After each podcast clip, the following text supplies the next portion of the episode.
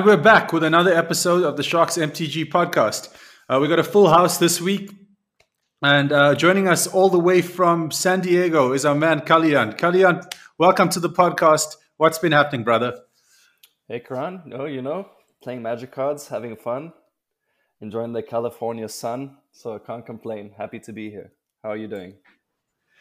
Well, I'm I'm I'm I'm good. I'm good. Um, not not so, so, much sun around in South Africa at the moment. I think we had our coldest week, or one of the coldest weeks in a very long time. I think you know Johannesburg's been hitting temperatures of sort of minus two at night overnight, and you know as a South African, that's uh, that's awful. That's awful because we're really not built for cold. But uh, we're not here to discuss the weather.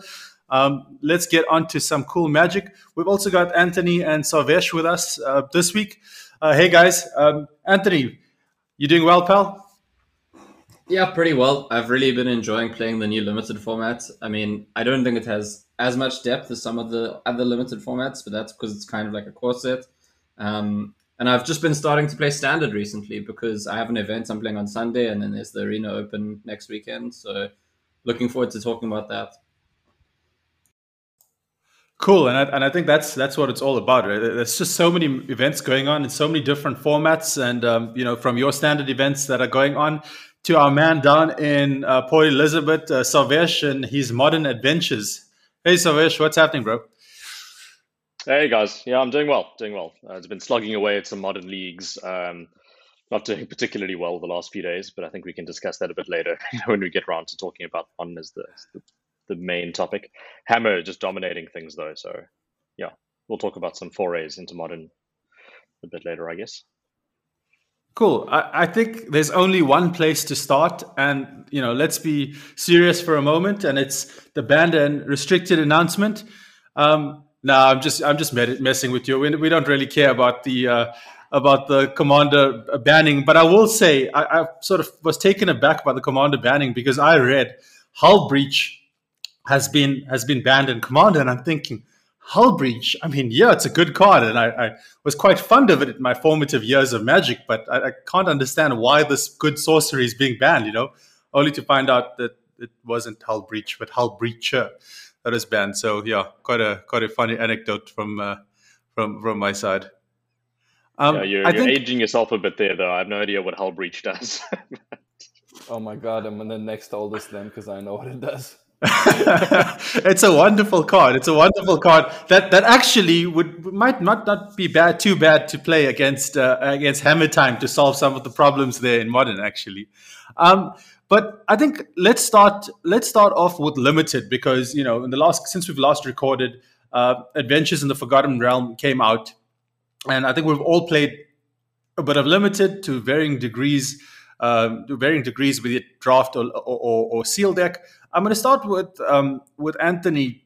Anthony, I guess to start with overall impressions of the set and the format. I mean, you can start on on I guess on the draft side of things if you don't mind. Look, um, it's uh, it's definitely a bit deeper than the conventional core sets, and that is what it's supposed to replace is the core set and the cycle.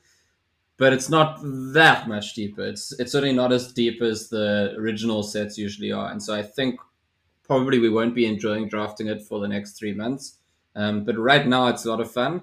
Uh, one of the scourges of the format on Arena is that some of the stronger players figured out quite early on that black red is, is the best deck.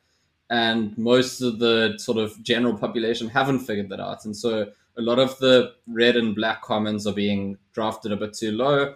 And so you get these sort of crazy overpowered red black decks with lots of, I mean, it's really classic red black mechanics you have sack outlets and you have active treason effects.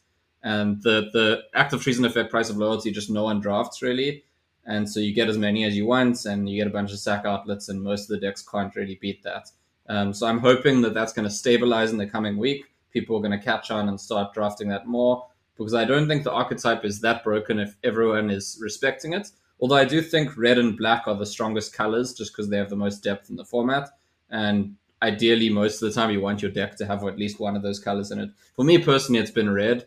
I pretty much have a, a 68% win rate in this format with any deck that has red in it. And I think my win rate, if I don't have red in it, is like barely over. It's like 52%. Um, so really stark contrast. I, I, it's nice to see that uh, limited uh, is actually uh, sort of mirroring uh, modern because you know red is all the rage in modern these days as well. I see Kalyan's nodding his head about your red comments. Kalyan, you want to ch- chip in there on um, on what Anthony had to say about uh, limited? Yeah, I think uh, for anybody that's invested in Magic and is playing regularly, you know, they've probably be quite aware at this point that black and red are the strongest colors, or let's say the Mardu colors in particular. But uh, yeah, this steel and sack slash treasure archetype has definitely uh, proven itself to be far and away the strongest option in terms of uh, what you can do in the set, you know, short of opening or being past multiple rares slash mythics. But uh, you know, I played a in-person draft today with eight fairly strong to very good players, and uh, my experience did not mirror that of arena or best of one play at all. Because you know, you're finding yourself in a situation where everybody that's playing knows what the good decks are, knows what cards people are looking for, and then suddenly they're able to put together slower mid-range decks, you know, something that's traditionally not been seen in this format that's overrun with curve outs and hands that have been smoothed by arena's, you know, algorithm. So yeah, we had a lot of interesting games. The decks were less fleshed out, lots of 23rd and 24th cards, uh, you know, making themselves seen. And yeah, it was a good time. But uh, best of one is very different and not representative of in pod play and even best of three play. So if you play traditional on arena, I think your experience is going to be very different. That's that's an interesting dynamic, I suppose. and something that historically one has never had to to consider. You know, uh, this idea of best of one play versus uh, whatever best of three or traditional, as you, as you call it. It's something that we've never had to deal with before. Um, Anthony, how, how, does this impact um, I guess the way you think about magic and the way you, you process it. Look, I mean, I suppose I just see them as different games. Like it's you know the best best of one is a different kind of competition that you have to learn for itself. Best of three is a different competition. Uh, in part is even a further different one. Um, and I, I did see there was an announcement this week that Worlds is actually going to have a draft format.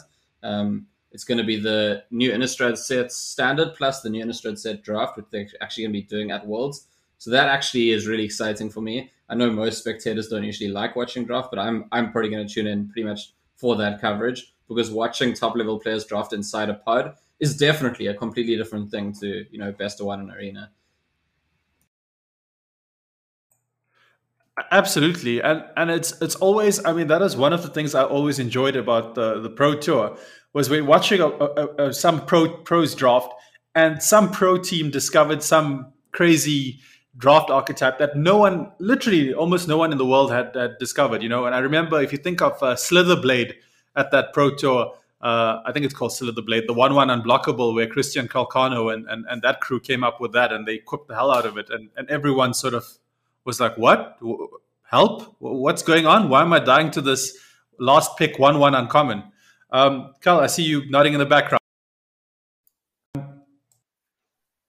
Yeah, it's funny you mentioned that because the immediately the person that came to mind was Christian Calcano and you know, these other limited ringers who have essentially taken the time to put their minds together and try and solve the format or attack it from a different angle and you know take advantage of unsuspecting people i guess in that case trying to gain value or race in a way that uh, is not feasible against an unblockable creature. You know, again, equipping the Slitherblade with the honed Khopesh, I believe it was.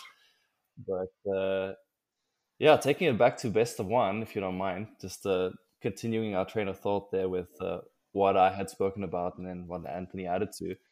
Uh, yeah, I mean, you're not getting to see a whole aspect of the format, right? So you you're just playing games that are mostly curve outs, very swingy, and potentially decided by a rare or a mythic that typically you'd be able to address in sideboarded games. So you're not getting a chance to interact via, you know, plummets, uh, traditional sliding up to blockers or slimming down your curve, having access to counter spells, or even in this set, you have uh, enters the battlefield effect creatures like the barbarian that either makes a treasure or destroys an artifact. So you know, if you pair it against somebody with lots of equipment, you'd want that. you know, typically you're playing that main deck, but stuff like the Beholder or the little cleric that destroy enchantments, those, you know, t- you would want to access to those against somebody that has like a class card that's a rare or a mythic. So you're not really getting that back and forth, the really kind of meta gaming within matches. It's a bit of a shame because that's how Magic should be played, in my opinion. It's what makes it interesting, having to solve a puzzle and not kind of bashing your head against the wall, just trying to curve out every game. Yeah, and I think so, some people might argue that um, you know sideboarding is one of the most difficult skill sets in Magic, and particularly in Limited, where, as you say, you can fundamentally you know change your deck.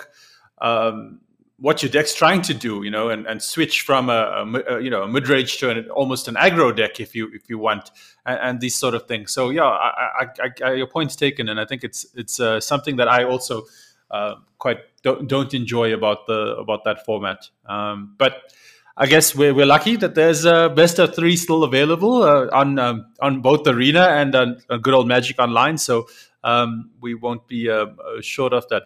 I mean, apart from apart from red black, which we've established as uh, one of the best decks in the format, or the best deck when people aren't in the know. This is not dissimilar to other, funny enough, core sets over the years. And if I can think back, there's been several core sets where this red black archetype was the thing to do. Uh, you know, and usually finishing it off with lava axe at the top of the curve. Um, what else are you guys looking out for in in um, in Adventures Limited? If if you can't get your red black sacrifice deck, what's your next go to, uh, Anthony? I mean, if I can't get my red black sacrifice deck, I'm still going to try and draft some other kind of red aggressive deck with as many hobgoblin captains as I can get. Um, it's I'm I'm always reluctant to not be in some kind of red covert deck. Um, it, obviously, it depends on what I open. So sometimes you know you just open a bomb that's unfortunately blue or green, and then you just try and see if you can go in that direction. Um, but outside of early bombs, I slant extremely hard to red, honestly. And I wasn't exaggerating when I said my I have a very good win rate with red decks, and I have a really, really mediocre win rate when I'm not playing red. Um, and maybe that's because, uh, in addition to the format being quite covert, I'm sort of a preferentially aggressive player historically. Anyway, I like to be aggressive, and those are the decks that make this make the most sense to play aggressively in this format. Um, but yeah, I was looking at. I don't know if any of you guys have checked out 17 Lands. It's a relatively new site that collects data on uh, limited. Um, it's slightly flawed in the sense that you have to volunteer your data, so it's like not pulling from the whole game; it's pulling from the people who have. But they've got you know at this point thousands of people volunteering data, and you can see cool stats like opening hand win rates or uh, win rates if you drew the card or and if you look at the opening hand win rate for the commons in this format, um, I think the top 10 are uh, five red cards, four black cards, and one white card. Uh, any guesses from anyone which, which white common is, is up there? It's uh, the two mana, two two life link, I bet. Yes, that's ex- that's exactly what it is, which is probably the best it's ever been. I mean, two mana, two two life link in most limited formats has been quite good, but in, in this format, it's probably the best that it's it's been in a while. Yeah, it's tough though because you know there's another archetype that really wants that card and it's really enabling it, and that's the green white archetype, right? So unfortunately, they're having to contend with the red white player that's just pretty much taking any two drop, and this being the best two drop in white, and you know up there probably second best after Hobgoblin Captain in terms of commons. Now they're not getting the enablers, so you almost get trapped by choosing to go green white, which is such a shame because it's a highly dependent on synergy that archetype. And if you don't get your enablers your payoffs do nothing. You're actually costing yourself in a way. They're not, not paying you off. They're having you lose yeah I, th- I think the green white life gain deck is probably the biggest trap you can fall into in this format like where i have had success as green white it's been just sort of green white good cards and bombs like when you try and force the the life gain synergy it's so easy to get burnt for exactly the reasons uh, Carl just saying that there's too many cards in the deck that just fit in. I mean, not just the Steadfast Paladin, also the is it called Priest, the the three mana two one that you gain life and draw card. Like that's also just pretty good in any deck that plays white. So, um, there's too many of the key cards in the life gain deck work in other decks, and so it's really, really unlikely that you'll assemble a full life gain deck in this format. Uh, it's it's it's interesting hearing your your perspectives and takes on things because my my experience was limited to um, seal deck, and I, have just done I did I think about five seal decks, and I think I said to I was saying to maybe to all of you that I thought that this seal deck format was probably the most aggressive sealed uh, format that I can remember since Innistrad uh, when we had plated geopedes and I think it's Innistrad, in, yeah, geopedes and uh, vampire lacerators and and, and I believe crew. that's uh, the the first Zendikar. Oh, is that Zendikar? Sorry, so it's Zendikar. It's Zendikar, yeah. And I, I, I really felt that way, and it, part of the reason was, was these red red uh, commons uh, like the Hobgoblin Captain, uh, the mythic the mythic uncommon goblin that that that is a one man army. Um, you know, my experience is quite similar that red black okay okay it wasn't sacrificed but the red black aggressive decks in particular were could be nuts and, and often it, just a just an absolute race and you're running people over in the first few turns of the game and it, you know your opponent um, wouldn't get chance to get their their bombs on board or whatever to to stabilize so if you could pull that off it was quite an interesting or, or quite a powerful um, sort of deck um, Sarvesh, have you you've played a played a bit of uh, Adventures in the Forgotten Realm as well? How, how has your experience been with the format?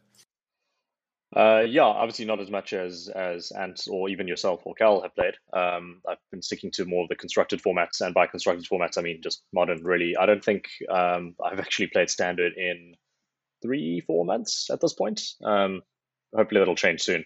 But I've done about two or three drafts in Adventures of the Forgotten Realms. Um, so I definitely can't speak, you know, as, as deeply uh, or as you know extensively about the format as you guys can. But in my experience, yeah, red black has been pretty fantastic. I think the first two drafts I did, I uh, 3 0 pretty easily with a red black sort of treasure based deck. And um, obviously, you know, everything you guys have said about the format up until now um, is not something I've fully experienced. Um, but I wouldn't think just on face value that a 2 2 lifelinker is the best common in white. I don't know if you can maybe expand on why that is exactly. Uh, if you haven't really, you know, maybe you can enlighten me as to why. I mean, look, just looking at the card list, I mean, it looks like, you know, even, you know, granted, there may be, it may be a key piece in some, you know, multiple different archetypes, but you know, why, why is that? Why is the 2 2 lifelinker so good? Why is the format so aggressive? Um, given the complexity and some of the you know power level at some of the you know the higher end cards, the the uncommons, the the rares, the mythics. You know why why are these strategies hinging on these cheap aggressive creatures to such an extent? So I can give you the perfect answer to that. So if we look at the card Hobgoblin Captain that Anthony alluded to earlier, so that's a two mana three mm-hmm. one that when you attack with six or more power worth of creatures, it gets first strike. So if you look at what Blues playing with, or what's trying Blues trying to play the game with. One of, in my opinion, their best commons is a card called Djinni Windseer. So that's a four mana three three flyer with traditionally on rate is very good, right? And you also get an ETB mm-hmm. effect where you roll, and depending on how well you roll, you either scry one, two, or three. So now, if you're in a position where your four drop is having to trade with a with a three one in order for you to stay afloat, you could see how the game is going downhill for you. Yeah, yeah, yeah. No, that makes sense. In terms of the... why the format is slanting in the way it is, I think that's like a perfect example. And then going back to your question about, I don't, I think I would say that Tutu Lifelinker is the best white common. So just to get the name right, it's Steadfast Paladin. And yeah, again, why? Because two toughness versus one toughness really matters. You have the goblin that you uh, create from the dungeon that can block stuff like priest of ancient lore which is another card we referred to earlier. That's the three cmc 2-1 that etbs to gain a life and draw a card in white. Uh, yeah so toughness matters. You can put equipment on it. Suddenly you're racing and yeah it also overlaps by being an enabler for green white and it's just a card that all white decks want whether you're trying to be controlling, which isn't really a thing, or curve out, or be a mid range deck that's uh, cares about venturing into the dungeon. Is just a very good card that's basically covers all bases. Yeah, and yeah, I mean, I guess just to, to just just to just to add to that, also, it's because the set is kind of the replacement core set. It does function a lot like how core sets do. It's mostly on the fundamentals. The set mechanics are not that defining. And in these kind of environments, one of the fundamentals that usually plays a big part in limited is uh, the importance of two drops. Um, in a format where there are a lot of important aggressive two drops, having a two drop which has lifelink is really important because there, there's so many creatures in this format which like have some kind of uh, trigger when they hit the player's face, and so there's so many reasons why you want to be able to race well or trade well. And Steadfast Paladin does both of those. It can race well and it can trade well, and so it's just naturally well well positioned, I think. No, those all pretty fair guess, points. Yeah. And uh, sorry, Karan, I guess, can I just say something? Um, sure, go for it. Oh, sorry, man. Uh, but yeah, just uh, taking or going back to your, your earlier point about red and black, uh, the red black archetype potentially being overlooked um, on Arena. Um, obviously, that hasn't really mirrored Kel's experience, as you mentioned, but um, you know, it seems like a no-brainer to me. You have you know very cheap, efficient, common removal. You know, at I think it's Grim Bounty, which is the four mana, you know, sorcery in black, destroy creature, make a make a treasure, and Dragon's Fire as well. You know, your, your typical two mana deal three, uh, which can even scale up. You know, depending on on you know whether or not you have access to to Dragon. So you know, it wouldn't seem on face value that that kind of stuff would be overlooked. You know, um, so maybe I just don't have enough experience. I haven't played enough in the arena queues to really get a feel for the format, but uh, wouldn't be my first instinct to pass those cards. So I don't know if you have any insight as to why that might be taking place. You know, what are people prioritizing over these ostensibly extremely good limited cards? You know, what, what is appealing elsewhere? I mean, one of the things that I think trap people is that uh, there are people going for the dice rolling uh, deck, which is really not a very good deck. Um, but more generally, I think I, I, want to be clear that like it's not that people aren't drafting red black, and red black in this set is fundamentally a treasure based archetype, and people draft red black treasures. What they're not drafting is Price of Loyalty and and uh, Ghoul and Shambling Ghast. The really powerful red black commons that fit very well when you're abusing the sap mechanic. Um, so you can like get a deck where you have like four or five copies of Price of Loyalty. It's ridiculous. And, and I mean, look, there's some limited formats where the where the active treason card is really not that good, and it's supposed to not be picked very highly. But in this format, it it, it just what everyone's trying to do, you know, curve out and be a sort of creature based proactive deck, just gets completely destroyed by stealing their thing and sacking it. Um, and so adding that synergy on top of the already quite competent red black treasure deck is what makes it too strong. And I think that people aren't really seeing that deep because it doesn't present its, its, itself to you as obviously as you know red black being the uh, treasures being the mechanic for red black as opposed to sacrifice, which is sort of a a, a thing that transcends sets at this point for red black. I think just to close up on on, limited uh, before we head to Cal, um, I think you know just uh, to your question around the white card. I think if you bring it back to take a step back and take it down to constructed, at the end of the day, a, a white uh, lifelinky creature, Paladin Vec or whatever whatever you want to call it, will that style of creature always beats up on like red and black decks. And in a sense, this is almost the constructed version, the, the limited version of the white hate bear, if you will. That life linking little dude is the, the, the hate bear and the, the answer to these, you know, historically to this archetype. Uh, Cal let's finish off unlimited with you. Last thoughts. Yeah, I just want to kind of come at it, this whole red black issue from a different angle and maybe propose some ways to fight it. You know, just to offer something different that maybe not other people are not talking about. So obviously, having played a lot myself and played against it, often in the form of mirrors, there's a couple of things that I've noticed. So uh, the card Anthony mentioned before, Shambling Ghast, is one that's uh, I think undervalued and very important for the deck. So you want to get the ball rolling, and the way you really get the best builds of this deck is when you have uh, many copies of Deadly Dispute. So that's the, essentially like a divination. So it's a two mana card where you sacrifice either an artifact or a creature as an additional cost, and it draws two cards and creates a treasure. So if you have the Ghoul in play, it's really giving you so many options. So on the one hand, you can like I said, get the ball rolling, sacrifice it. It's giving you a treasure. Now you have two treasures in play. You can, you know, even play your four drop on turn, sorry, your five drop on turn three. So something like, um, what's the name of the card? Swarming Goblins, you know, excellent card that stabilizes and is also aggressive. But uh, yeah, I mean, if you get three or four copies of Deadly Dispute, suddenly your control deck or your controlling deck can play 15 lands. So now you're getting to do to have your cake and eat it too. You know, it's ridiculous. But I think the best ways of dealing with this deck is to kill Shambling Ghoul, oh sorry, Sepulchre Ghoul. Uh, so that's the the card that's sacrificing your stolen creature through price of loyalty. Um, slow roll your stronger creatures, so stuff that your opponent's going to get max value from. So, for example, I've had the pleasure of stealing Ochre Jelly, which is that ooze card that kind of splits once it dies. I've stolen that twice now and then had it split for me and being able to keep the remnants of that as well as uh, Westgate Regent, the big vampire. Those are some of the probably the worst fuel bads of having cards stolen or bombs stolen.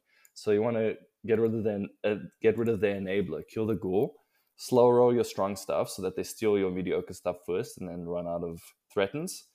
And yeah, try and have some sort of grinding element to your deck because the games are going to slow down against correctly build, built red black decks with speed bumps such as you know multiple sepulchre ghouls um, the little ghast and then stuff like hired hexblade which is trading off for value by being a 2-2 and also drawing you a card off of your excess treasure so those would be uh, my recommendations against red black Cool. So we've uh, we've got a bonus here. We've we've told you how to draft the best deck in the format. We've also told you how to play against the best deck in the format. What else do you need? Um, I think on that note, Kalyan was talking about regents, uh, uh, some uh, a regent, Westpac regent. Let's talk about Murktide regent and friends as we move into the wonderful format that is modern. Um, I can see a very big smile on Sarvesh's face probably because he's been enjoying modern as much as I have of late. Sarvesh, what's happening in, on the MTGO streets of modern? Can you tell us about your adventures?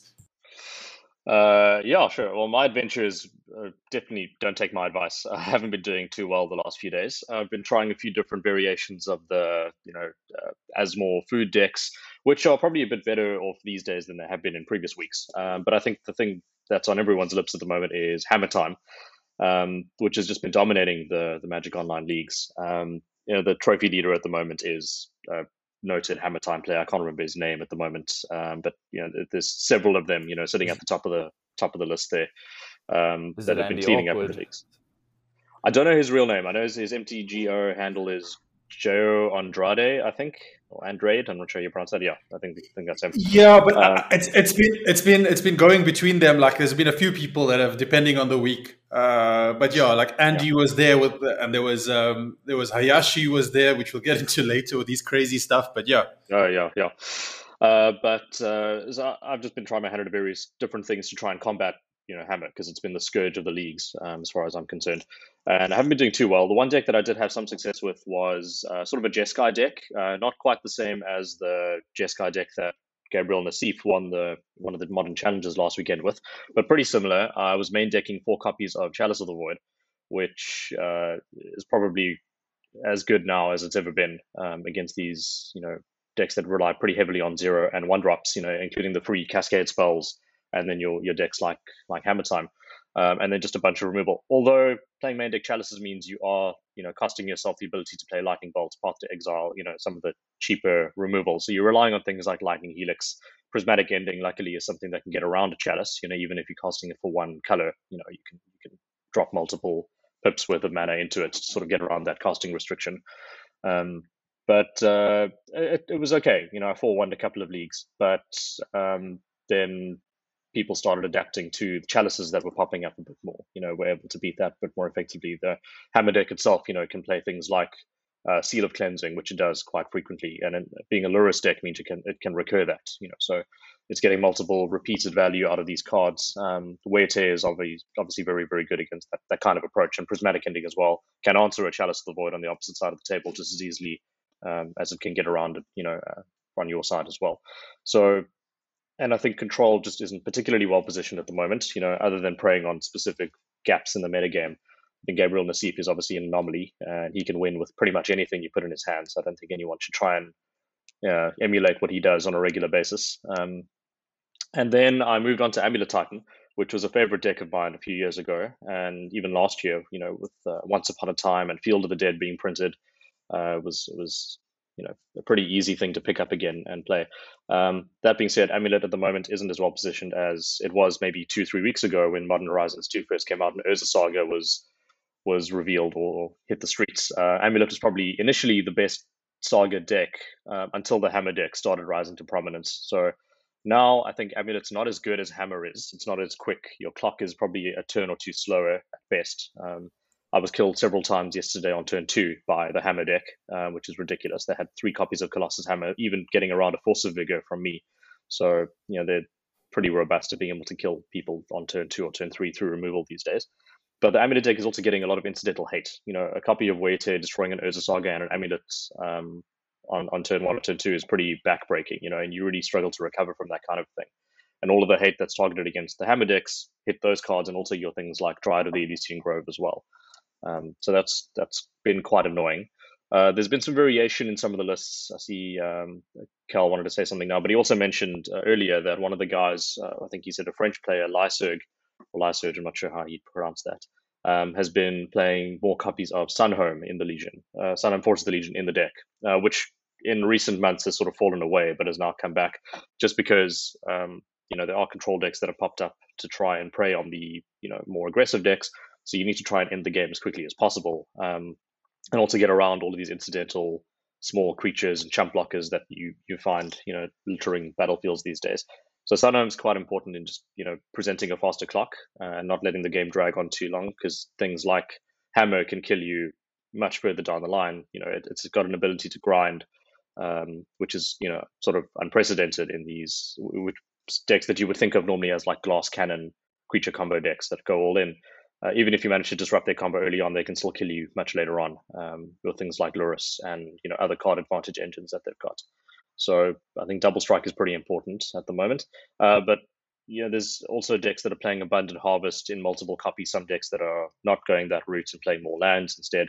There's a deck that also fired recently that's playing three copies of Froghemoth from the new set, which is something I didn't ever expect to see in modern. But you know, just another you know very easily accessible, you know, cheap threat that does quite a lot of damage. Is also um, able to target you know some of the graveyard strategies uh, that are popping up at the moment. So you know, there's a lot of churn in modern. Um, and if you look at the the challenges from the last weekend, Hammer didn't actually put a copy in the top eight of both the challenges from the previous weekend. So while it's represented very well in the leagues, it's not really showing up in the winners metagame, if you can put it that way. You know, there you see things like these control decks, more combo centric decks trying to pop up. Like there's a Scapeshift deck that um, uh, you know placed in one of the top eight lists, uh, one of the top eights, um, which is also playing Chalice of the Void. You know, multiple copies of Prismatic Ending as well to try and combat these decks. And then you've got things like Living End and Crashing Footfalls, which are also showing up, also you know with with very targeted you know hate cards in their sideboard and main deck for these kinds of things. So Hammer Time is great. It's probably still the best deck in Modern, I think. But um, if there's just anything to go by, it looks like you can actually, if you want to, beat it quite easily. And Karan has also had a lot of success beating Hammer by the looks of things. So I don't know if he wants to take us through, you know, what he's. Uh, no, I think. Yeah, I, I, can jump in on that. I think Cal, you wanted to interject on uh, on uh, on uh, Titan in particular, or yeah, I just wanted to talk a little bit more about it. Um, why did you go back to it this week, Sarvesh? why were you interested to? Because I like the deck as well, and I think it's very powerful. But I definitely see a couple of issues with it, particularly against blue red with uh, uh, the is it unholy heat? Is that what it's called? Yeah, yeah. yeah six drop answered yeah. by one mana spell that's like incidental and should be dead against you is pretty Yeah. big problem. And that in combination with straight up counterspell, right? So just curious why yeah. you decided to go back to Titan. Not as a criticism, but obviously you're doing it for a reason. So I'm curious. Yeah, I mean, I was just trying out various things that might be able to combat it. So the the rise of these control decks, you know, um, you're able to play things like Cavern of Souls, you know, something that's tutorable, something that you can potentially use to get around that uh, particular aspect of the metagame. Um, and control has historically been a pretty good matchup for the Titan decks, um, in my experience at least, um, just because you have that ability to sort of sidestep, you know, their their main way of interacting with you. Um, and also, I think you can build the sideboard in a particular way that was um, potentially able to target the hammer decks and also you know other other features of the metagame. So I think playing being able to play four copies of Force of Vigor, you know, um, endurance as well is something that you could also um, slot into the sideboard pretty easily. Um, doesn't really go along with your main game plan, but it is something that you do have access to. You, it's tutorable through Summoner's Pact um, and can actually shut down not the hammer decks essentially, but some of the other graveyard based decks. You know, the the Dragon's Rage Channeler decks, the Murktide Regent decks, um, and Living End as well. You know, so I, I thought that was something you know just to try out, you know, and it seemed in theory to be something that would be quite good. Didn't end up working out as well. And also, like you mentioned, the six drop being answered by a one mana spell. Obviously, that's completely ridiculous. But I played against yesterday in a league two very different food decks to what I played against or played with previously. So instead of the traditional Demi or it food decks, these were a Temur and a sort of a Sultai variant. Um, the Temur deck playing, you know, Gilded Goose, uh, Wrenn and Six, and obviously your classic food cards, Asmore, Underworld Cookbook, you know, uh, things in those vein, Urza as well, Thought Monitors, and the Sultai deck playing pretty much the same thing, just you know, splashing uh, black for for different removal, um, or splashing yeah, blue and black for different removal spells, uh, but also just Asmore being able to mow down Titans. There was a turn that um, I was able to. I had four amulets in play at this point after resolving a bunch of Urza sagas, and you know the game had gone on quite quite long. And I played a Titan, tutored up, you know, Tolaria West, bounced it, tutored up a Summoner's Pact, played another. I think I played four Titans that turn, and they all died. It was absolutely ridiculous. He was just able to generate enough food to keep abreast and you know sack them to to essentially destroy all my Titans before I even got into combat. So obviously that might be a bit of an anomaly that doesn't happen all that often, but you know, just the ability to answer your your threat that you've invested so much mana into so efficiently is probably going to keep Titan away from the top tables for, well, not really tables. Yeah, it from sounds like that was a top of the situation where.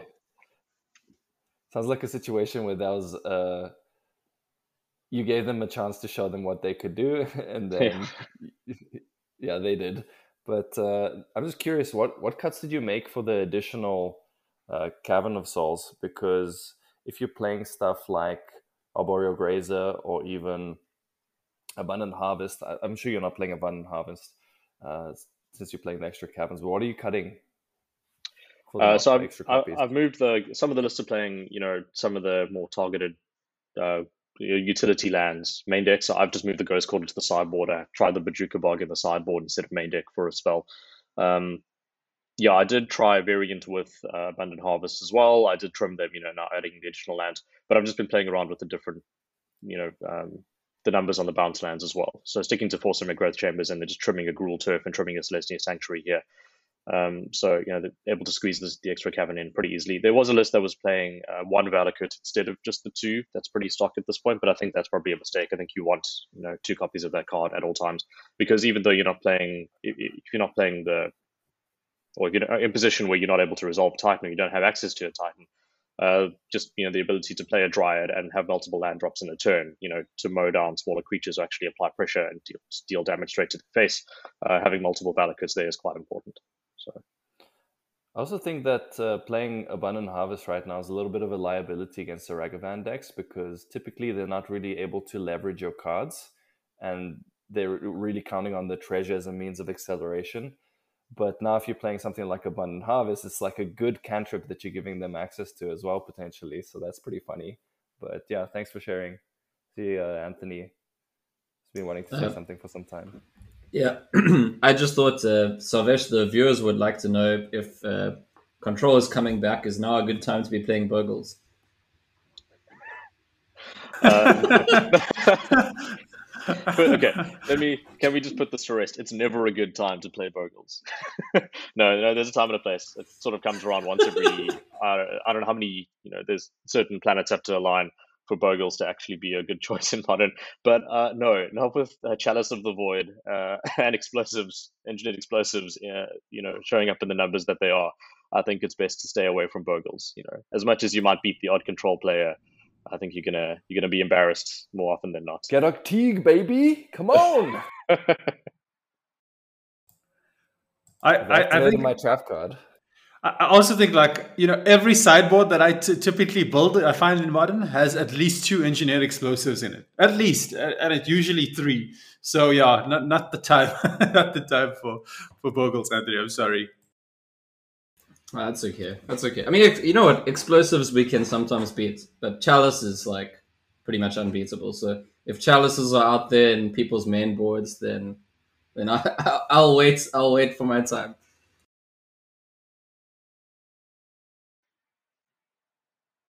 Uh, one of the other things I just wanted to point out, um, if you look at the the metagame decks or the top eight decks from the challenges, um, I mentioned Escape Shift deck just uh, a while ago, but um, you know it's playing things you would typically expect. You know, playing Explores, it's playing you know three main deck copies of Chalice of the Void, which is not typical of these lists, but obviously something that's very good at the moment.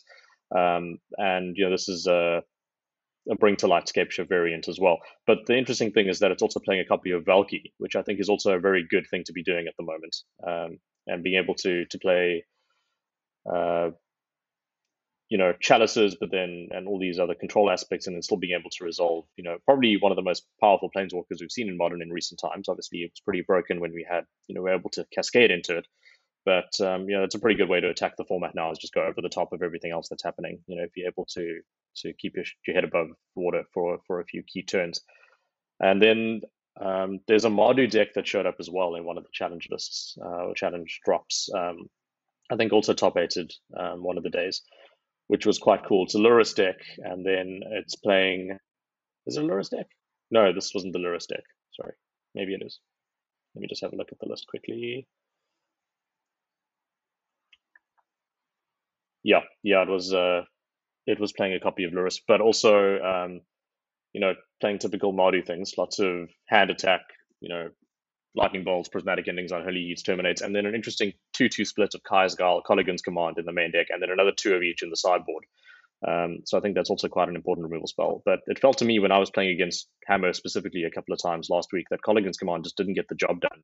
Uh, unless you had something you know proactive to do and were able to close the game out. You know, like I mentioned earlier, they can grind pretty heavily. But um, you know, this is also playing four copies of Dragon's Rage Channeler, Ragavans, Dauthi Voidwalkers, and Kroxas. So you're able to apply a significant amount of pressure as well, and then you can probably finish the game off with bolts and incidental damage from your other burn spells, um, which I found quite cool. And um, the other thing that also interested me was um, Jund showing up in a top eight of one of the modern challenges. And this isn't your your daddy's or your grandfather's Jund. This is new 2021 Jund. You know, it's playing Ragavan, it's playing obviously your stock Goyfs and Liliana of the Void, uh, Liliana of the Veil, but also Wrenn and Six Grists showing up in a couple of spots. Um, so I found that quite interesting. I didn't expect Jund to show up, but the thing out of the sideboard that interests me about Jund is something that I actually lost to with playing Titan yesterday. Um, is Necromentia, which is you know one black black. Uh, you know, choose a card name. Basically, you get a cranial extract it from your opponent's deck, and then they make a 2 2 zombie for every copy that you take from their hand. But able to play that on turn two against a deck that relies, you know, on very key combo pieces, um, or you know, playing a turn two off, off a Ragavan is something that's quite good. I uh, wouldn't think on face value that that would be a good card and would ever see modern play. Occasionally they do pop up, usually sort of a surgical extraction kind of form, which is much cheaper. And you don't really see the three mana variants making it into the format. But um, you know, I think it, it cleans up a lot of the problems that Jund has with some of the matchups typically. Um, so I think that's quite an interesting aspect. Um, and uh, yeah, yeah, like I said, Jund typically wasn't a very or a deck that I would expect to lose to from the Amulet side. You know, historically, it's been a pretty good matchup for Amulet. Um, especially when Field of the Dead was around. So it's interesting now to see that the table sort of turned and the pendulum swung in Jund's favor, at least for the time being. You know, maybe Amulets or some of the other combo decks will find a way to adapt.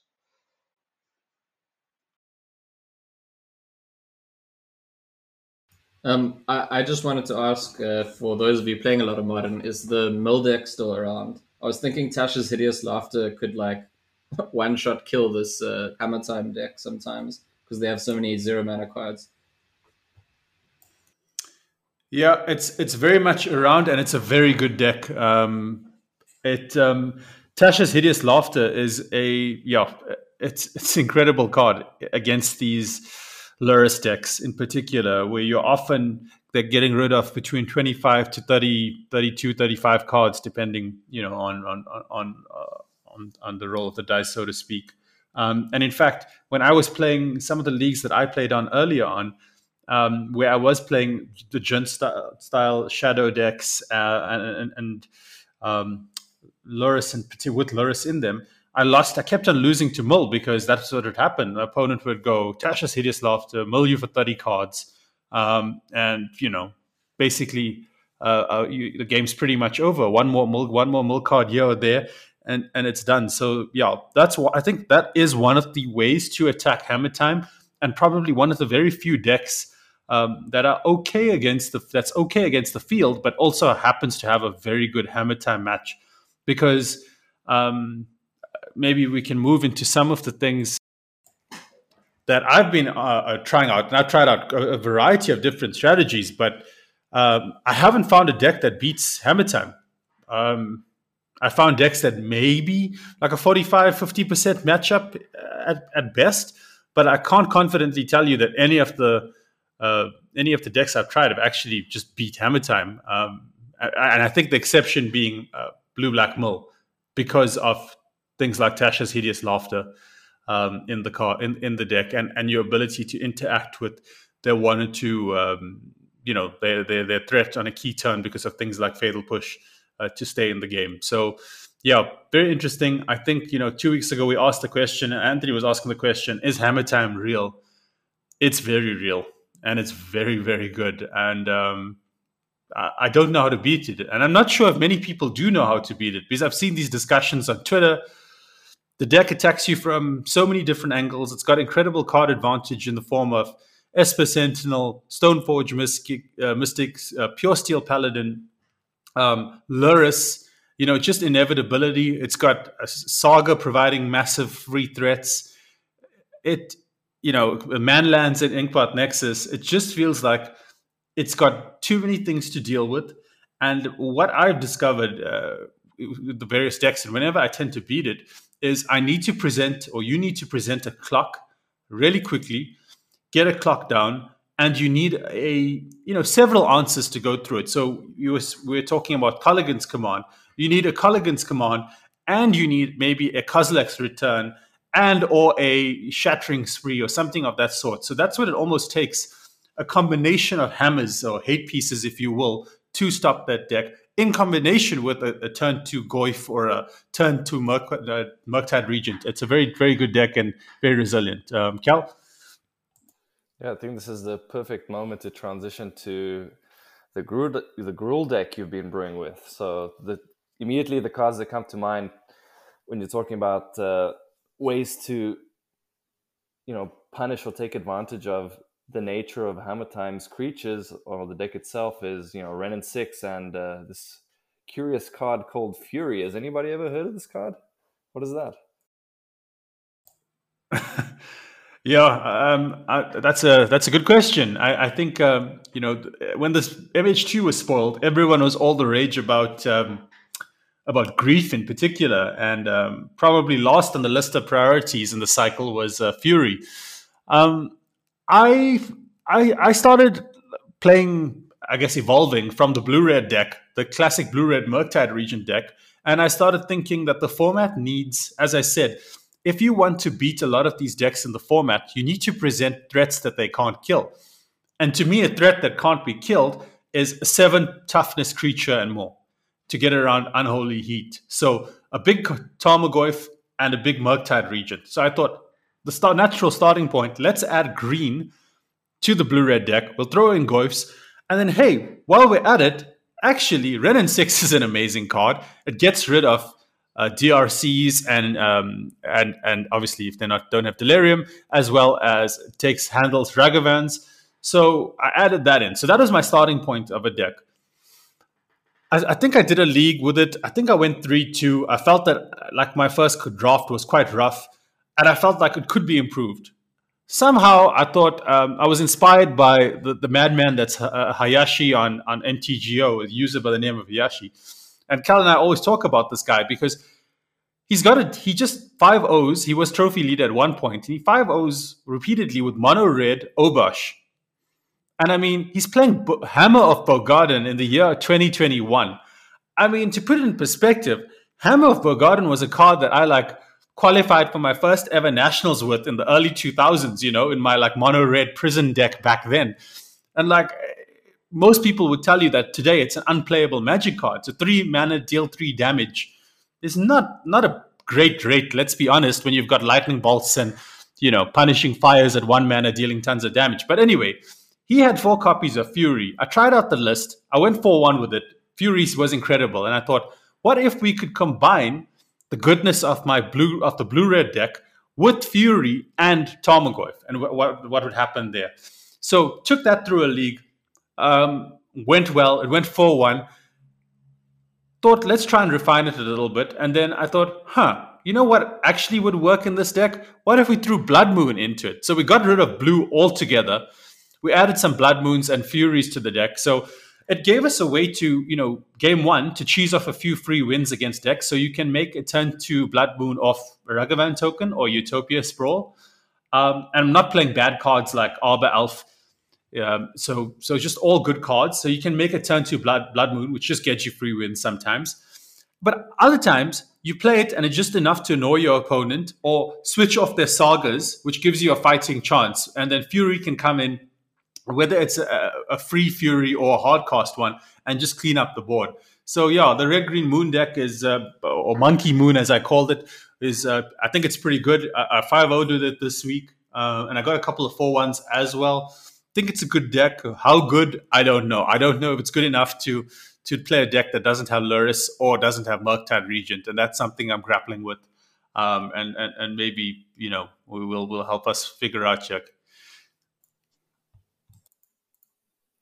Yeah, so I just wanted to take a moment to look at that uh, abomination that is M Hayashi's red deck and kind of figure out why could something that looks so wrong feel so right and actually produce results.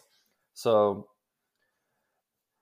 it took me a moment, but you know, you said clearly there's something here, right? He's continuously 5-0ing, 4-1ing, so what's going on here? So if you actually look at the deck, he's going to play all the best cards that everybody else is playing, but also essentially being a prison deck and playing a bunch of hammers. And I'm not talking about Hammer of Bogarden, but uh, Blood Moon, Relic of Progenitus, you know, stuff that's just going to lock people out completely.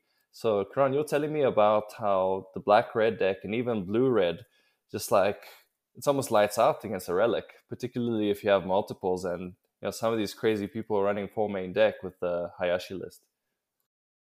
Yeah, one hundred percent. Those decks basically cannot win a game against a turn one relic, um, uh, particularly when it's backed up. You know, if you're backing it up with other other weird and wonderful things like Blood Moon, because your blue red deck relies on DRC getting Delirium and gra- cards in your graveyard for uh, Murktide Regent. So if you shut off the graveyard, the two best threats are, are or taken out the game. And they're certainly not going to kill you with Ragavan because in Hayashi's deck, he's got four Bolt, four Searing, uh, Flame Slash, four Bone Crusher Giant, um, you know, Furies, and he's got Spikefield Hazard. So, you know, that X1 isn't going to win the game. So that's on the blue side of things. Similarly, on the on the on the black red deck, same things. It's got the same one drops, your Ragavans, your DRCs, which are shut off. Then you've got um, Kroxa, also graveyard, shut shut down. Kolaghan's command, yes, he has to waste the, the or he or she has to waste the Kolaghan command on your on your relic, but essentially Relic of Progenitus shuts down those decks, and suddenly all your removal spells become Doomblades because you know you're dealing with tiny creatures. So um, it's it's kind of wild. It doesn't seem like it should work, but it, it just somehow does. So it's it's a very interesting deck that like I just don't have the time. I haven't had the time to really put through the paces. I mean, I said I, I did one league with it, but something that if if you're interested in some doing something a little bit different and enjoy a a, a prison style control deck that's off the beaten path, uh, I definitely recommend. Yeah, I think another key, almost enabler or like workhorse of the deck is uh, Seasoned Pyromancer. So I'm guilty of really criticizing this card and thinking like, wow, three mana kind of card filtering style effect that's you know generating a little bit of value later in the game when it exiles itself. Like, how is modern about this style of card? It's a complete joke in a world where you know we had a modern format a couple years ago that was almost like a turn two, turn three format, and then there's people playing Titans and winning games on turn three, and you want to be drawing two and discarding two, like what's going on here. But you know, when you're presenting all these other must answer threats and potentially, uh, you know, game winning haymakers like Blood Moon, you're getting to filter out stuff that's dead in certain matchups. You know, you don't want Blood Moon against Mono Red, for example. And since you can't pre board your deck, Pyromancer is, you know, essentially doing that for you in games one. And uh, yeah, presenting like uh, extra value once those games are prolonged now that you've answered a bunch of threats and yeah helps you turn the corner. It just does enough different things well to be a very strong card at the end of the day. So it's starting to justify its uh, monetary price at this point as far as i'm concerned. Uh, yeah, well, about season Pyromancer, you know, usually when I see this cast against me in a modern league, I take a huge, you know, uh, well, it's a sigh of relief generally. I'm like, oh, they're just playing a season Pyromancer. Like you said, it's a three mana 2 2 maybe brings along a buddy or two, uh, draws them one or two cards. But um, I've lost to it, in those spots, you know, when I've underestimated it. You know, it just is an important role player. Um, if you think about how important Faithless Looting was to like so many decks a couple of years ago, you know, until it was banned in modern, I think this is probably the next best thing in terms of that functionality, you know, being able to filter your draws and then late game having something that you can potentially, you know, play out of the graveyard. So, yeah, it's a very good point and probably something that, you know, I need to look at playing, you know, maybe I'll pick up this red deck. Uh, although I still can't afford a set of Ragavans, or you know, I don't feel like selling anything, any of my worldly possessions, or depriving any of my dogs of food for the next few weeks to be able to afford four online cards. Um, interestingly, you know, I mentioned something about this, I think, on the previous cast. The the guys in Twitter, one guy in Twitter, or some people in Twitter, have created something called uh, the Ragavan Index, which tells you how many digital copies of Ragavan actually are required in order for you to purchase a real life Marmoset. And I think there's like eight or nine copies now of uh, of Ragavan in order for you to obtain an actual real life monkey. So the price of that card is just spiraling deeply out of control.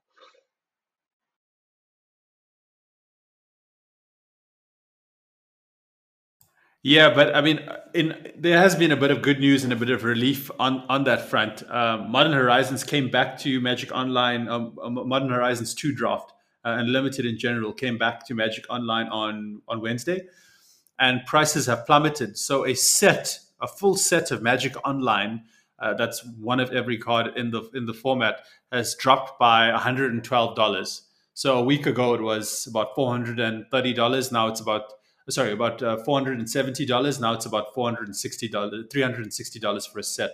And uh, similarly, Ragavan's come down significantly, like like about 15% in price. So while it's still exorbitant and uh, still um, still can purchase an actual marmoset with a few copies, it's um, it's still uh, heading in the right uh, direction. So with the packs being opened and continuing to be uh, opened, it will um, it will continue to drop in price.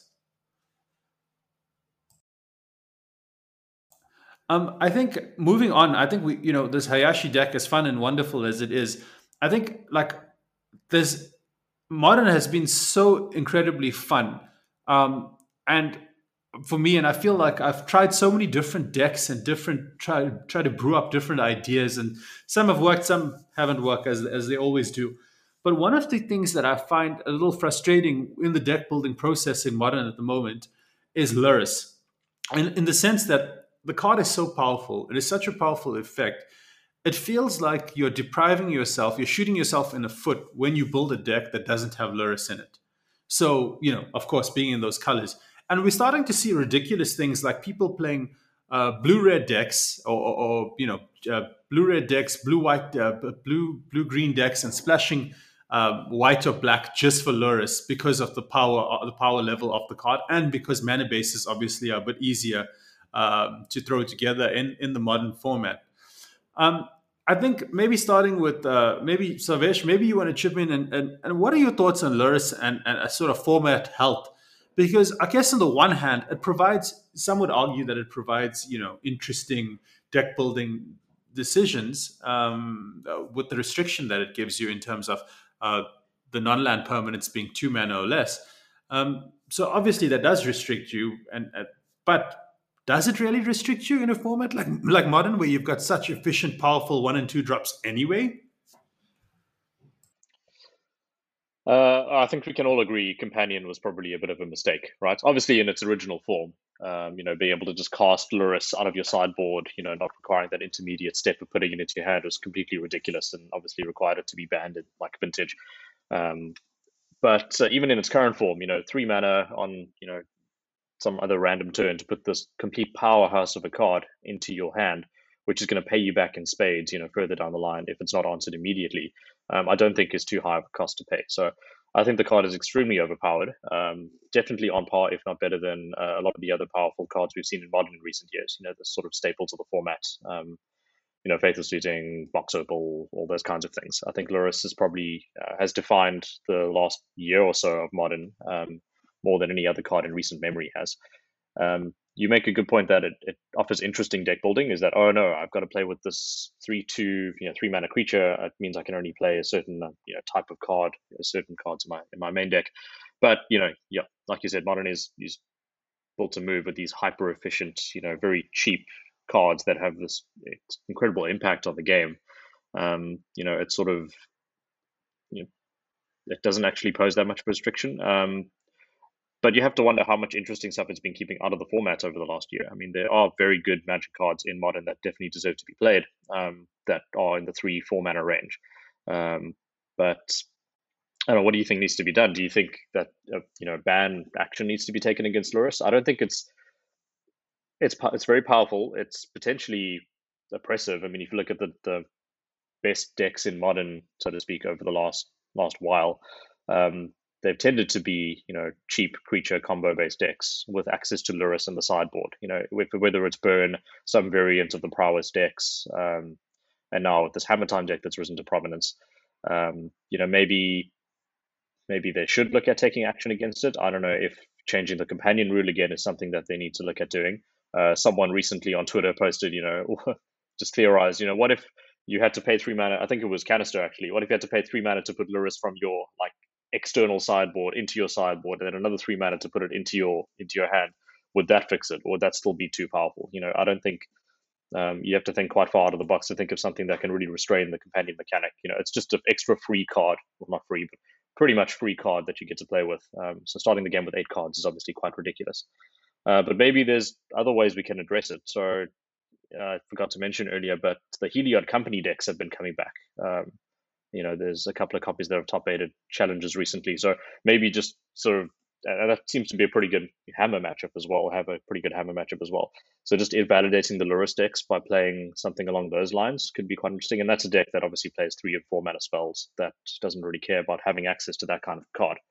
Um, but I don't know if, if the meta game will evolve to a point where Lurrus is is not relevant anymore. But it doesn't seem like that's going to be anytime soon.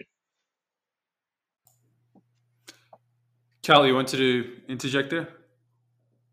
Yeah, I just want to give my opinion on Lurrus uh, versus other cards that are up for debate in terms of potential bans. You know, I think uh, conversations around bannings can become very toxic very quickly, but you know, something else like potentially Urza Saga, which is incredibly powerful, and you were seeing being played by almost every deck at the start of the introduction of Modern Horizons 2. You know, it was almost uh, it was getting us all worried, right? We were thinking, wow, if even stuff like Jund is going out of its way to include this land, maybe we're going to have a, a smuggler's copter situation on our hands, you know, where basically the format becomes homogenized. But in terms of Lurrus, it's not really introducing any new archetypes. So I think banning it wouldn't be like a massive loss. You're not going to be erasing any decks or you know hurting an invested modern player. It's uh, more a matter of like restructuring existing decks. So literally uh, leaning out your Jund deck or playing Shadow without uh, Street Wraith. So it's it's more a matter of like being an incidental include than an interesting deck building option. It's just like almost free value that you're getting, like you guys both said. Yeah, I think, and I think that's that's the thing, right? Like you both said it. Magic is a game where you're meant to start. You still start the game with seven cards in hand. And Anthony, and we discussed this when Anthony first came on the podcast, and I was completely against Companion because I felt like it fundamentally broke a rule of Magic. Why would you choose to start a game with seven cards in hand when you can choose it uh, to start the game with eight cards in hand? Lurrus, uh, for me, a companion is as a, as a mechanic is a problem from the onset, and particularly in the older formats, your eternal formats. I think if you take a step back, like the, the, the problems, it's not just that it's a very good card and you start with eight cards in hand. It's the fact that it makes the graveyard relevant in matches where it ordinarily would not be. So all of a sudden, when I'm playing, when I'm trying to fight, you're trying to beat Hammer Time. Now you have to worry about a graveyard. You shouldn't have to worry. If you're worried about everything on board, that's you know, there's enough problems that it gives you. But because it presents this unique Lurrus problem, often I've had these discussions. We've Kel, we've had this discussion where I've said, "Oh, I need," I, and I'm saying, "Oh, I need to have the graveyard hate because it's no use me answering everything in the first five turns, and then turn six, turn seven, whatever, he gets Lurrus back or they get Lurrus back and they just beat me because I don't have graveyard hate. So it gives decks this, I guess, this resiliency. This it's just cheat mode. It's magic in in, in cheat mode. And yeah, it's, it's like a, a free extra dimension that it's now making your opponents having to spread themselves too thin, right? Just building on your point. Yeah, yeah, and and and like it, it's it, it makes it very difficult to combat combat and interact with these sort of uh, game plans I think Lurrus is a problem. I think it needs to get rid of. I think if you get rid of Lurrus from from Hammer Time, it's still probably there and thereabouts, maybe the best deck thereabouts, but it's a lot more palatable. And I think you can, you know, suddenly if you don't have to worry about the graveyard, it it definitely frees up some sideboards and allow slots and allows you to combat the deck and put game plans together that obviously focuses um, on on the situation on board, opposed to you know future graveyard uh, nonsense that may come, may arise. Um, Sav, you want to chip in here? Yeah, just to add on what Cal and you have both said, um, the the graveyard aspect of those hammer time decks um, is quite annoying. So, like you said, you often want to bring in graveyard hate or some removal in that aspect. So, like siding a Nihil Spellbomb against hammer time is something you really don't want to do, but it's something that you feel that you absolutely have to. Otherwise, you're going to get buried later on um, in card advantage. But if you end up drawing the Nihil Spellbomb on turns, you know, two, three, four, it's a completely dead card. You know, it doesn't interact with the other aspects of their combo whatsoever. So, yeah, you are being stretched too thin, as Cal said.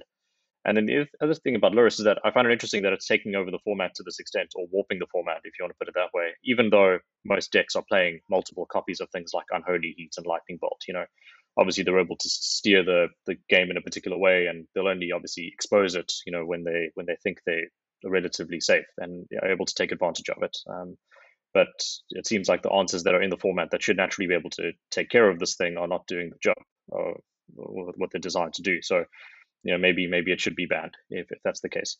Um, but I wonder if we may be also a bit biased in just seeing Lurrus in a list and saying, okay, cool, this deck placed at 5 0 or it was in the top eight of whatever challenge simply because Lurrus was in it. Obviously, it gives them access to the card, but we don't know how many of those games are actually not coming down to Lurrus actually ever hitting the battlefield. So there may be something that that we're not really taking into account there. Maybe the decks are just good enough on their own. And Lurrus, you know, forcing you to build your decks correctly and only play one and two mana spells, um, even though you don't actually ever put him into your hand or play him.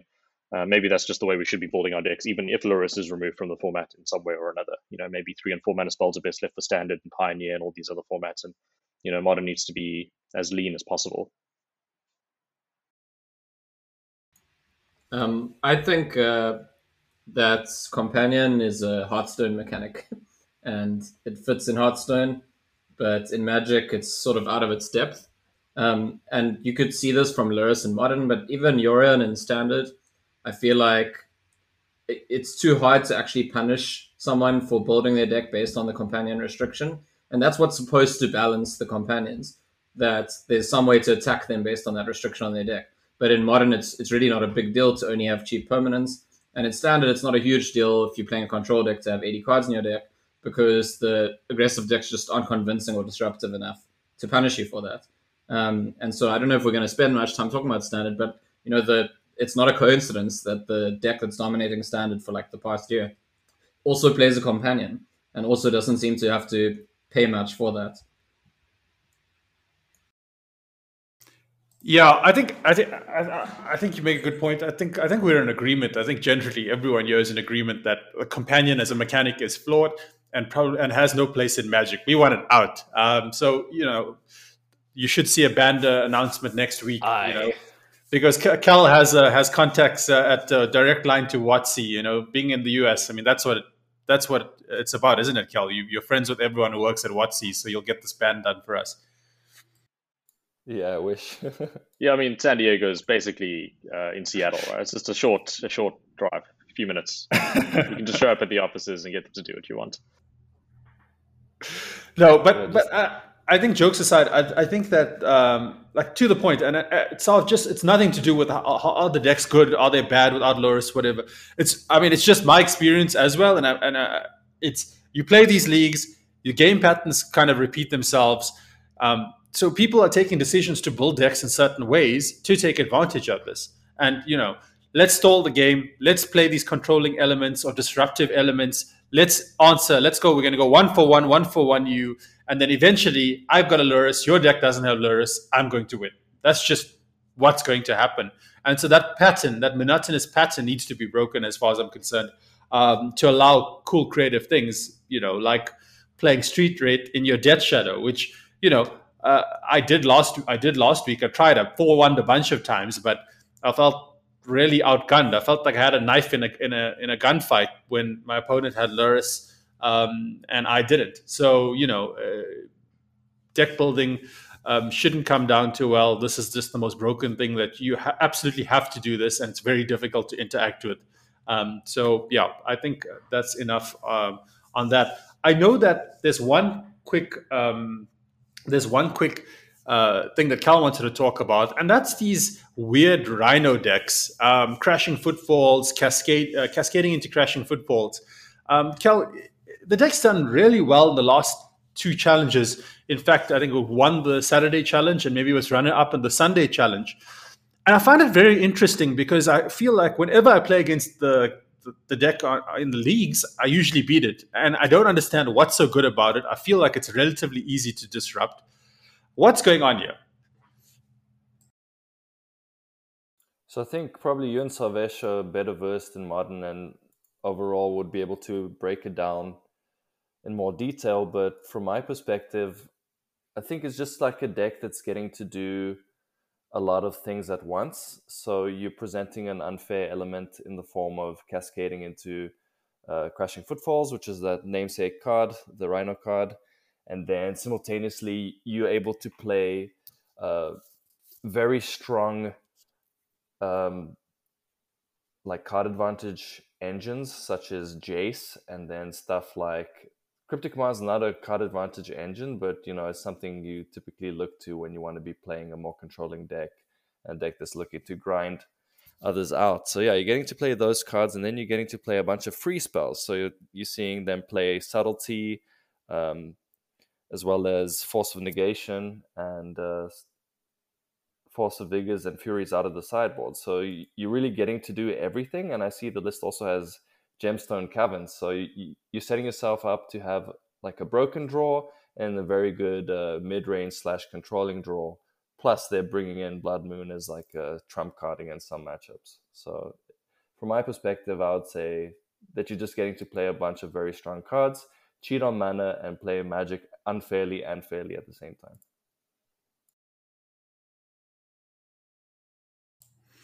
Yeah, I, I, don't understand it, and maybe I need to pick up the deck uh, uh, because, yeah, as I say, I, I, seldom see it doing something really powerful that I think, oh, I, I, really need to get on this. I really need to try it. So, yeah, maybe that's something I'll, I'll try in the next week or so is to uh, pick up some crashing footfalls and, and try and do that. But it seems wrong in a format where you can cast Murktide Regent, um, amongst other things. That's and, and and things like Hammer. So yeah. So, uh, one last thought on modern before we we move on. Yeah, I think Cal's point about it just being able to be so versatile is what really pushes it over the top. So it's vulnerable in some ways to the same things that Living End is with, you know, uh, Chalice of the Void and even engineered explosives, which is another aspect that opens itself up to in, you know, putting these zero CMC four mana rhinos into play but is also able to sidestep that as well. So if you end up bringing these these tools to the party, you know it's got things like Brazen Borrower, Bone Crusher Giant, um, you know subtlety as well. So it can also play that very fair game and just completely invalidate some of these other um, you know targeted hate pieces that you bring in. So I think that's what really, uh, you know, is is what's pushing it over the top. And also, you know, I've I've lost a couple of games to it just when they've suspended a Crushing Footfalls in turn one, and it forced me to interact with other, you know, aspects of their game, and also have access to these free spells that just seemingly uh, take people by surprise as well. And then you end up losing to eight with eight power with Trample, you know, uh, on turns five, six, seven. So you know, it's it's just very diverse and versatile in, in that in that regard. Yeah, sorry, Karan. I know you said last thought, but uh, geez, I never thought about that, Sarvesh. Yeah, just like the alternate casting cost, as it were, of Crashing Footfalls is literally just suspend four on turn one, which is very, very strong card. But uh, yeah, let's uh, let's move on. Yeah, limited all star. All right, guys. So so modern's great. I think to surmise, modern's generally great. Lurrus is a problem, um, and play Hammer Time if you can. Um, if we're going to the challenge, if we're going on, uh, there's a standard uh, uh, uh, arena open challenge. Is that what we call call it, uh, Anthony? Um, maybe tell us about what's happening on the streets of arena, um, and in particular the new standard format that has come on, and what is it about? Can you tell us about this new format? Well, see, here's the thing. I mean, if standard were in a good place right now, I'll be fighting you guys because you're talking about modern for the whole bloody podcast. But standard sucks, so I don't really care that much. Like I, I am plan- playing standard because I'm playing in a DreamHack Invitational on Sunday evening, and next weekend there's the Arena Open, um, which are both regular standard formats. But honestly, most people are playing standard 2022, which is the arena format that lets you play post rotation, uh, pre rotation. Um, and that format's been really fun. Uh, it, it's clear that with Eldraine gone, that it does open up a lot more possibilities. But the actual standard format right now is just completely dominated and oppressed by the, the Sultai control deck. Um, you play the Yorion, as I mentioned earlier. But I mean, I think that there's sort of three main factors that make the deck really oppressive. The one is that it's a, it, well, these are two factors combined, I suppose. It's a control deck, but it has a combo win. Um, so historically, usually control decks, especially in standard, one way you can beat them is by kind of uh, just sort of grinding them out, and eventually they run out of gas, and you've you know you've sided in your planeswalkers or something, and you can get that value. You don't win that way against this deck because eventually they cast Emergent Ultimatum and just win on the spot. I mean, it doesn't. It's not like Splinter Twin doesn't literally win on the spot, but the combinations are pretty good. Like they're always going to search for take another turn, and then two cards that together can just win. And then you don't want them to take another turn, but you also don't want them to just win. And so you're kind of stuck between a rock and a hard place. Um, so that's the awkward thing is that it's a, a, control deck that has a combo win. The combo win is just a one card combo. Um, you just need the other cards in your deck. Um, there's the fact that it gets to play Yorion pretty much for free. It doesn't really pay much uh, price for that. So sometimes it just plays by grinding out value by playing enchantments and then dumping a Yorion, getting extra value. And then the other thing that's often overlooked about this deck is that it really does get a lot of value out of Elder Gargaroth. Um, there isn't any other deck that gets that kind of value from this card because it's sort of like a one man team that takes over a board that completely destroys aggro decks. But it's quite difficult to fight in this deck because the kinds of cards that beat Elder Gargaroth are totally dead against everything else in the Sultai deck. And so there's this awkward dynamic where they've got this one problem creature you kind of feel like you have to have removal in your deck for, but it's really bad to play removal against them because mostly they're not playing creatures at all. So it's it's just an overall very frustrating deck to try and attack. And I don't actually personally think there's any deck in the entire standard format that has a favorable matchup against it. Um, the the exciting new deck in standard is mono green, which got a lot better with two really powerful new two drops in the new set. But mono green's worst matchup is Sultai, which is already the best deck, and so it's kind of like, is there even a point in, in thinking about that? It's it's it's funny the parallels there between modern, what we were talking about modern, uh, and, and how I spoke about fighting Lurrus because similarly, uh, the cards that are good against fighting Lurrus are the graveyard cards and are completely hopeless against everything else in the in the Hammer Time deck. So it's a, it's that same tension that that you find in the best deck, I guess, in modern and in standard.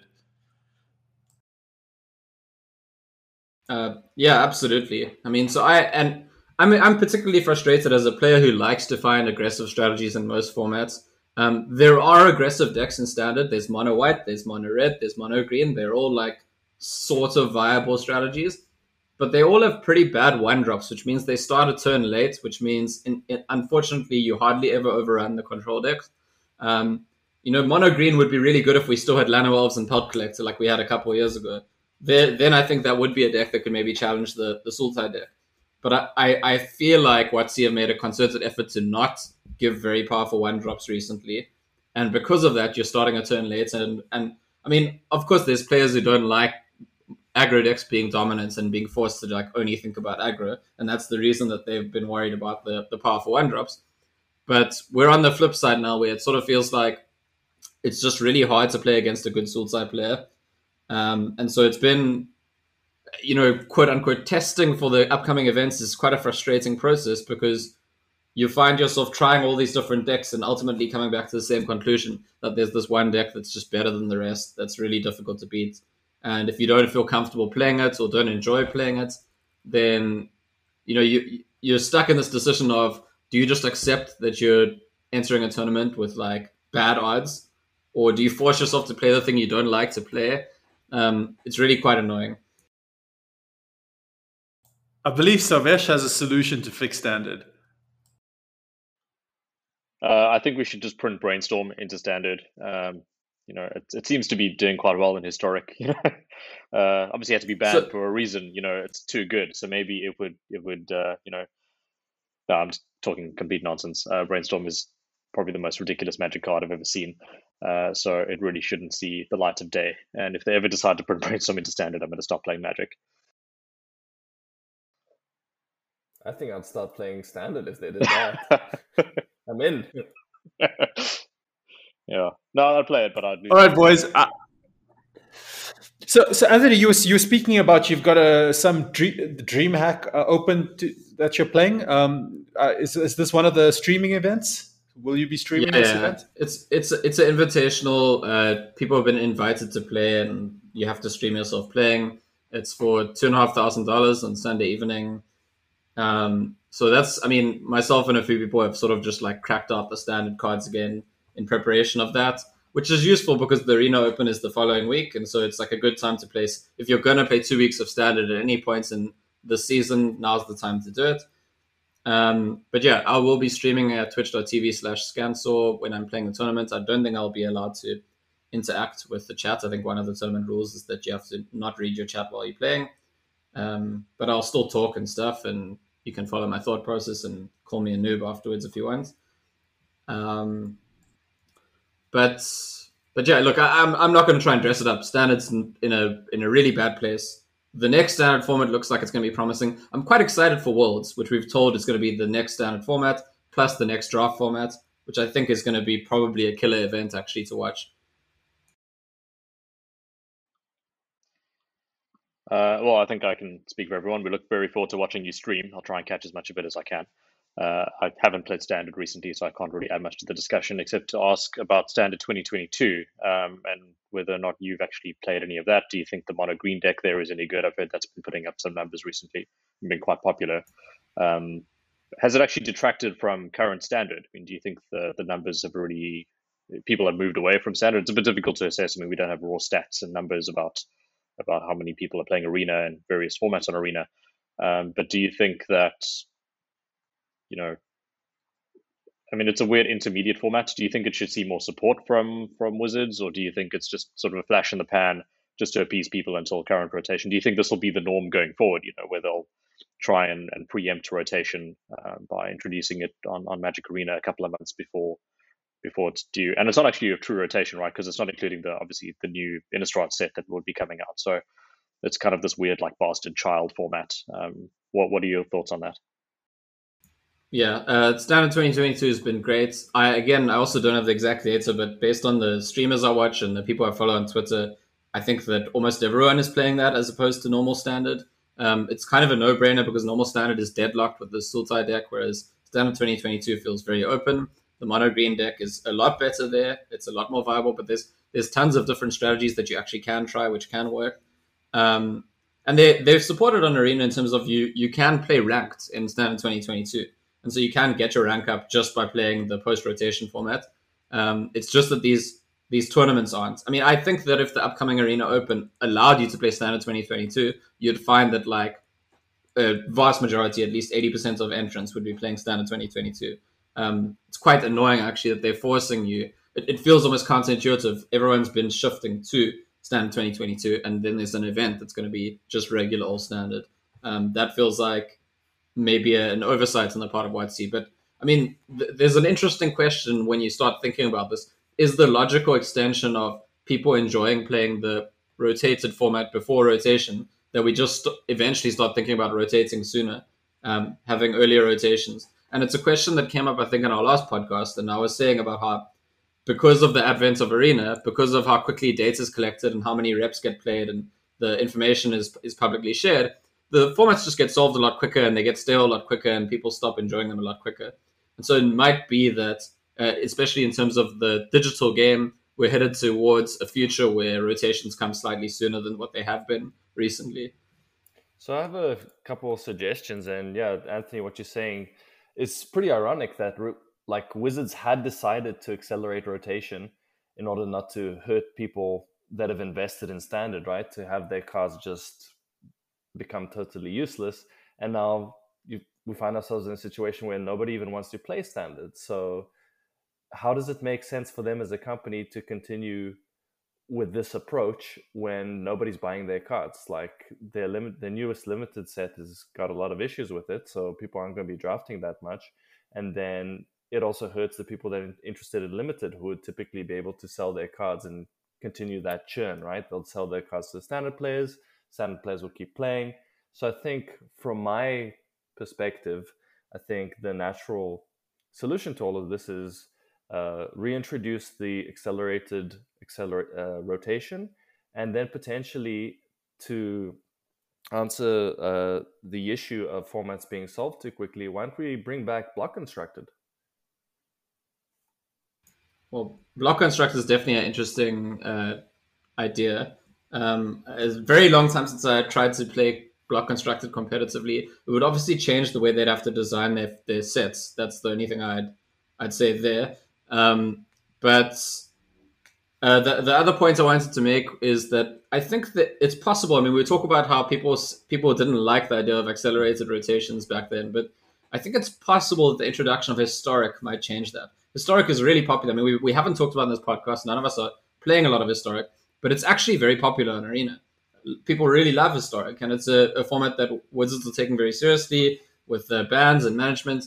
And I think that maybe slightly faster rotations, you could still be protected by the cards you invest in if you can use them in historic, which is very closely adjacent to the new standard prints. Go ahead, Karan. I think, guys, I, I think uh, there's a lot we can go into, but I think we're well over time here. I think we're like an hour, hour, 30 minutes already. So I think we're going to wrap it up. That's all from us for this time. Uh, we'll be back in uh, probably a week or two, and we'll hear about Anthony's adventures and he's in the DreamHack event, and um, maybe the Standard Open if some of us play that as well. I know some of us have the Super Qualifiers coming up on uh, Magic Online, the MH2 Super Qualifier, and the Modern one. So lots of cool events that hopefully uh, we can uh, come back and report on some. Uh, some successes. Um, so until next time, we're out.